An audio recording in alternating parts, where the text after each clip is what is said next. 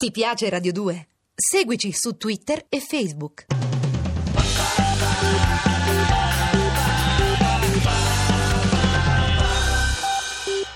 Ed il giorno del mio compleanno il Consiglio Superiore della Magistratura ci fece questo regalo. Preferì Antonino Meli. E nonostante lo schiaffo datogli dal Consiglio Superiore della Magistratura, egli avrebbe potuto continuare il suo lavoro. E continuò a crederlo, nonostante io, che ormai mi trovavo in un osservatorio abbastanza privilegiato, perché ero stato trasferito a Marsala e quindi guardavo abbastanza dall'esterno questa situazione, mi fossi reso, mi fossi reso conto subito che nel volgere di pochi mesi Giovanni Falcone sarebbe stato distrutto e ciò che più mi addolorava era il fatto che Giovanni Falcone sarebbe allora morto professionalmente nel silenzio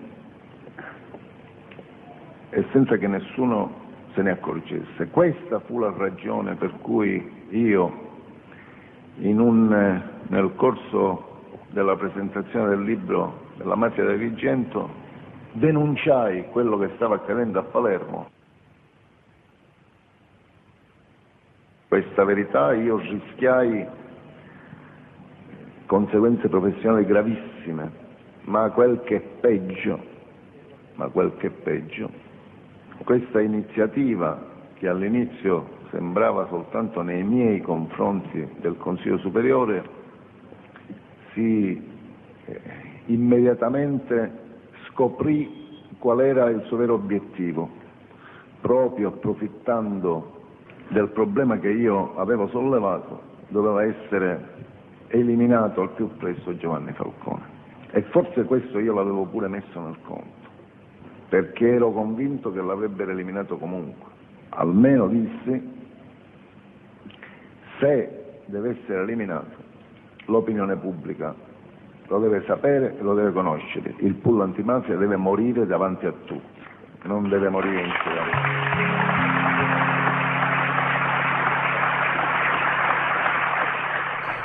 Radio 2 ha deciso di cancellare la programmazione di varietà del mattino per proporvi un documentario radiofonico. Protagonisti coloro i quali hanno combattuto e combattono quotidianamente la mafia voci, testimonianze e ricordi sul filo della grande musica italiana e internazionale.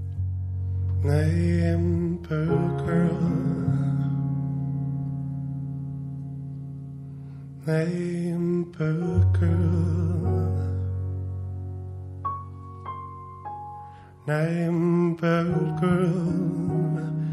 Name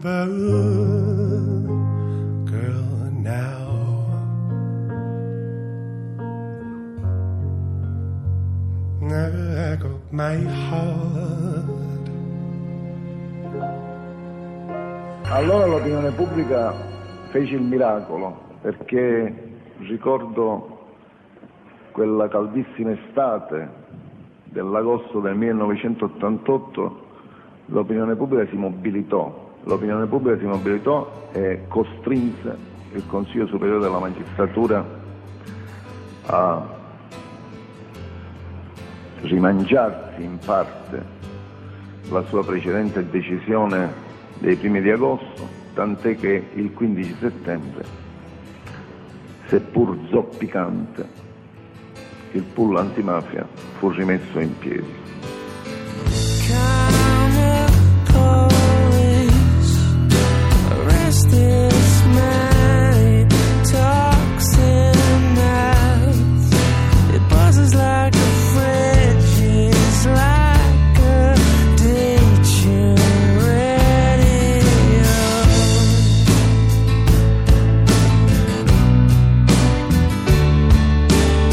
Roberto Saviano legge un passo dell'intervista che fece Gianni Minà al giudice Antonino Caponnetto del 23 maggio 1996.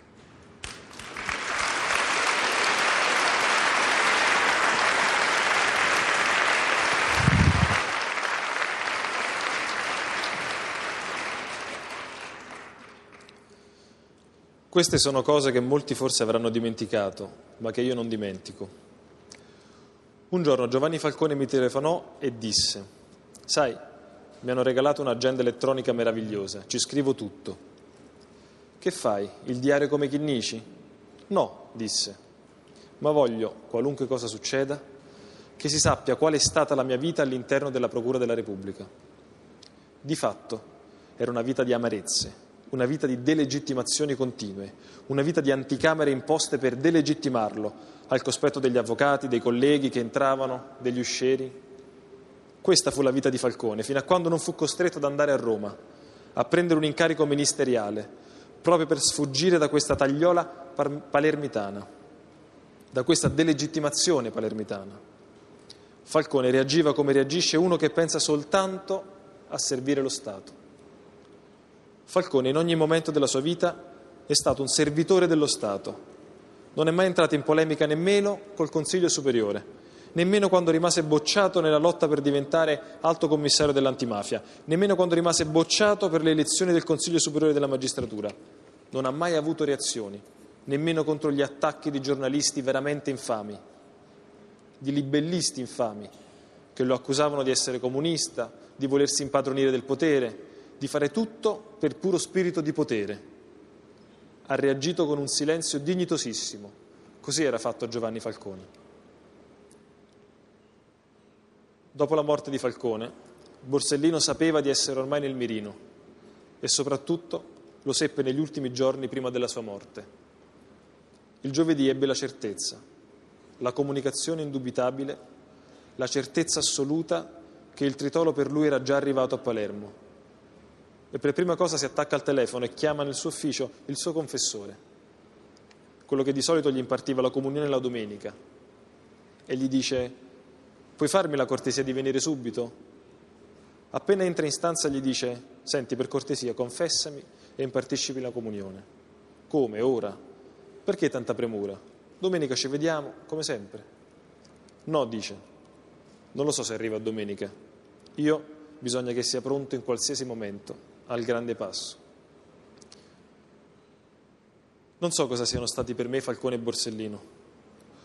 Sono stati la parte più importante della mia vita. Sono stati tutte queste cose messe insieme. Amici, colleghi, colleghi di lavoro, figli, fratelli. Sono stati un punto di riferimento insostituibile nella mia vita. Antonino Caponnetto.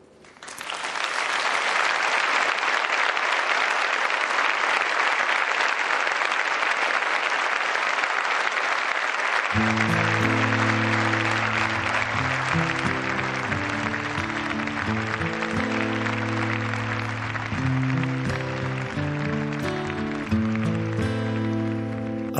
hurt myself today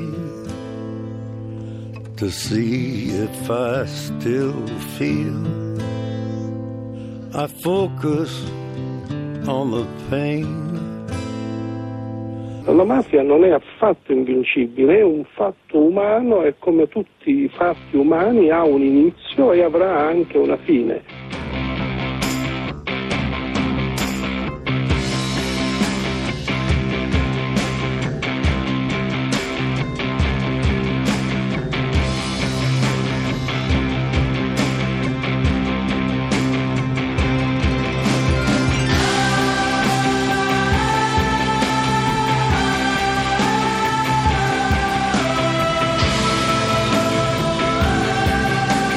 Radio 2 ha deciso di cancellare la programmazione di varietà del mattino per proporvi un documentario radiofonico. Protagonisti coloro i quali hanno combattuto e combattono quotidianamente la mafia. Voci, testimonianze e ricordi sul filo della grande musica italiana e internazionale. Altri meglio di me diranno che nelle società moderne il fenomeno della criminalità non è sopprimibile, né è sopprimibile il fenomeno della, della criminalità organizzata. È chiaro che il, si tratta sempre di una lotta di contenimento.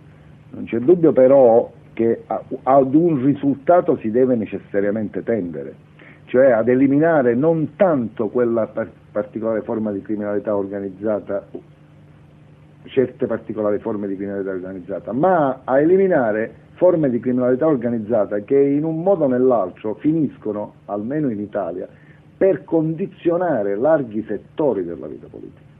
E questo evidentemente è una cosa che uno Stato civile non può sopportare e deve tendere alla eliminazione. Ti piace Radio 2? Seguici su Twitter e Facebook.